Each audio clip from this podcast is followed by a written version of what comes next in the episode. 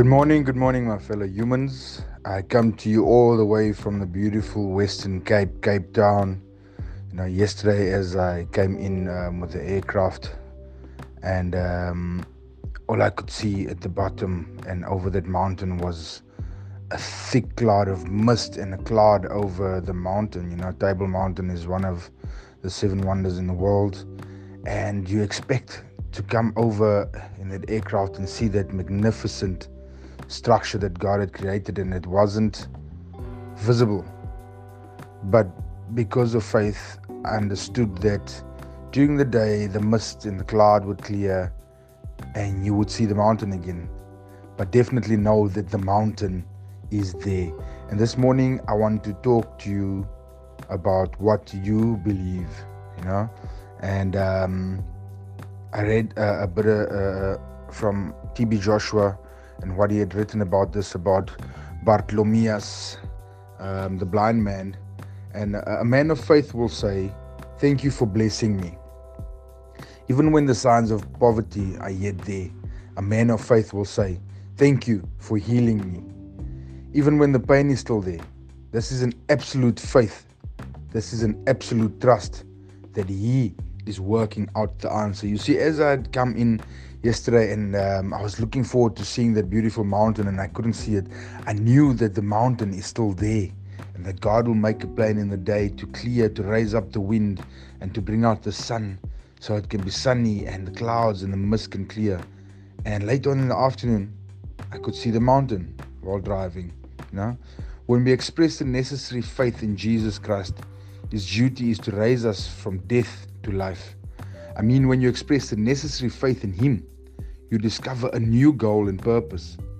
And faith focuses on God instead of your problems. That's from John 16, verse 33. And I want to speak to you about the story about Bartimaeus. You know, as, as a Christian, when you have vision, no amount of opposition or obstruction can change your mind.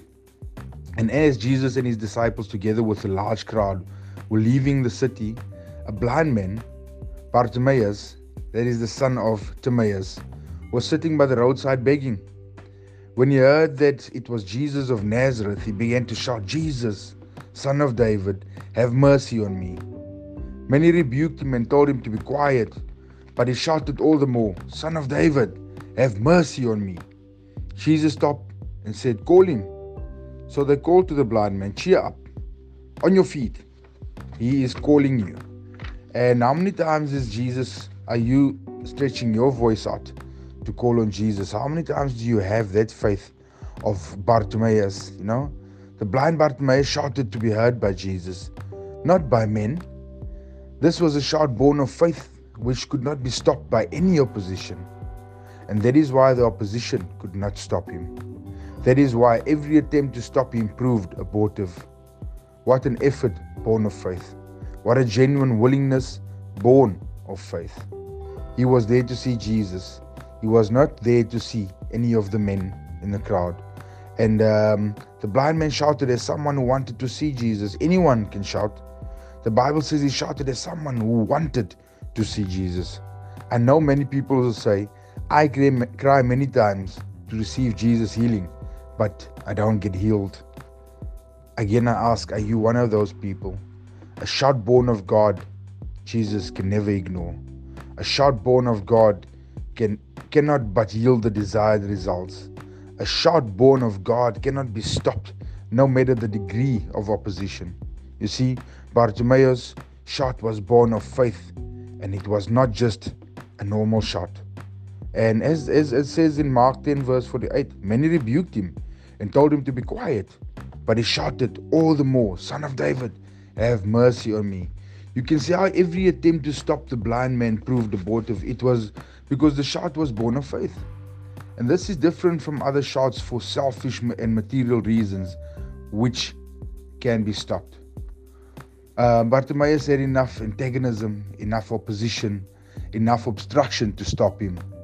If you have a vision, nothing can stop you from reaching Jesus. Nothing can prevent you from reaching your goal.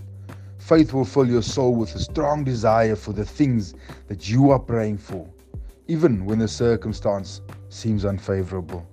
And for an example, where there is faith, there will be a strong desire to pray the more, even in the face of difficulties and adversities. Consider the case of Paul and Silas. The more they were flogged, the stronger the desire was to praise God. And um, I've got some prayer points here. Son of David, have mercy on me. Let your mercy speak for me today. If today favors you, the rest of your life shall enjoy the divine favor of God. By the power of God, I command today that to today favor. Um, let His mercy speak for you. If Saul could receive divine favor and later become Paul, there's nothing impossible for Jesus to do for you. Continue to receive divine favor in your business, in your career, in your home, your family, and your marital life. In Jesus' mighty name we pray. Lord, let your divine mercy favor us today. In Jesus' name. Begin to command the closed doors to mercy to open in Jesus' mighty name. Begin to command the closed doors to favor to open in Jesus' name. Begin to command the closed doors to break through, to open in Jesus' name.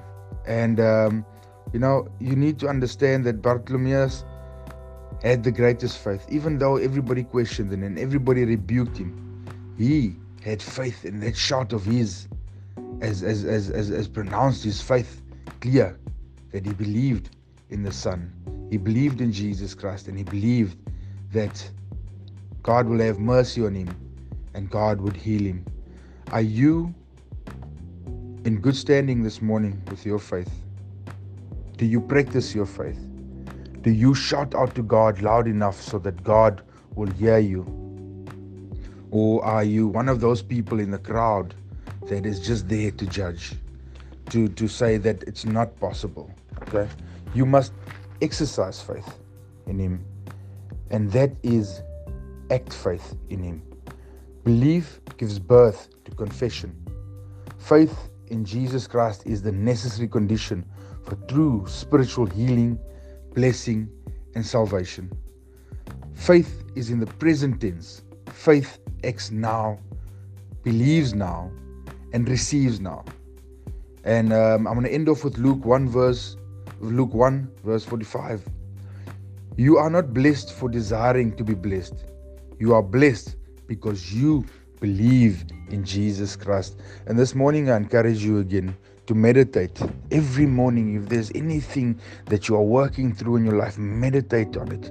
See God's face and speak to God about it. Shout it out loud so that God can enter into your into your relation and understand your situation better and help you to turn it around through your faith. But you have to have incredible faith, like that mustard seed, so you can be transformed, so God can work within you and make you uh, um, able to see again, to remove your blindness so that you may have vision again, like Bartimaeus.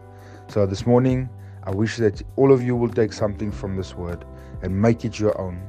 And remember, your voice can only be heard if you shout out to Jesus and if you shout out to God. Nothing in what that nobody says in this world can ever void the power and the glory of God. I say nothing and nobody. I say that again. And for that, I end this morning. Uh, much love, Mr. O.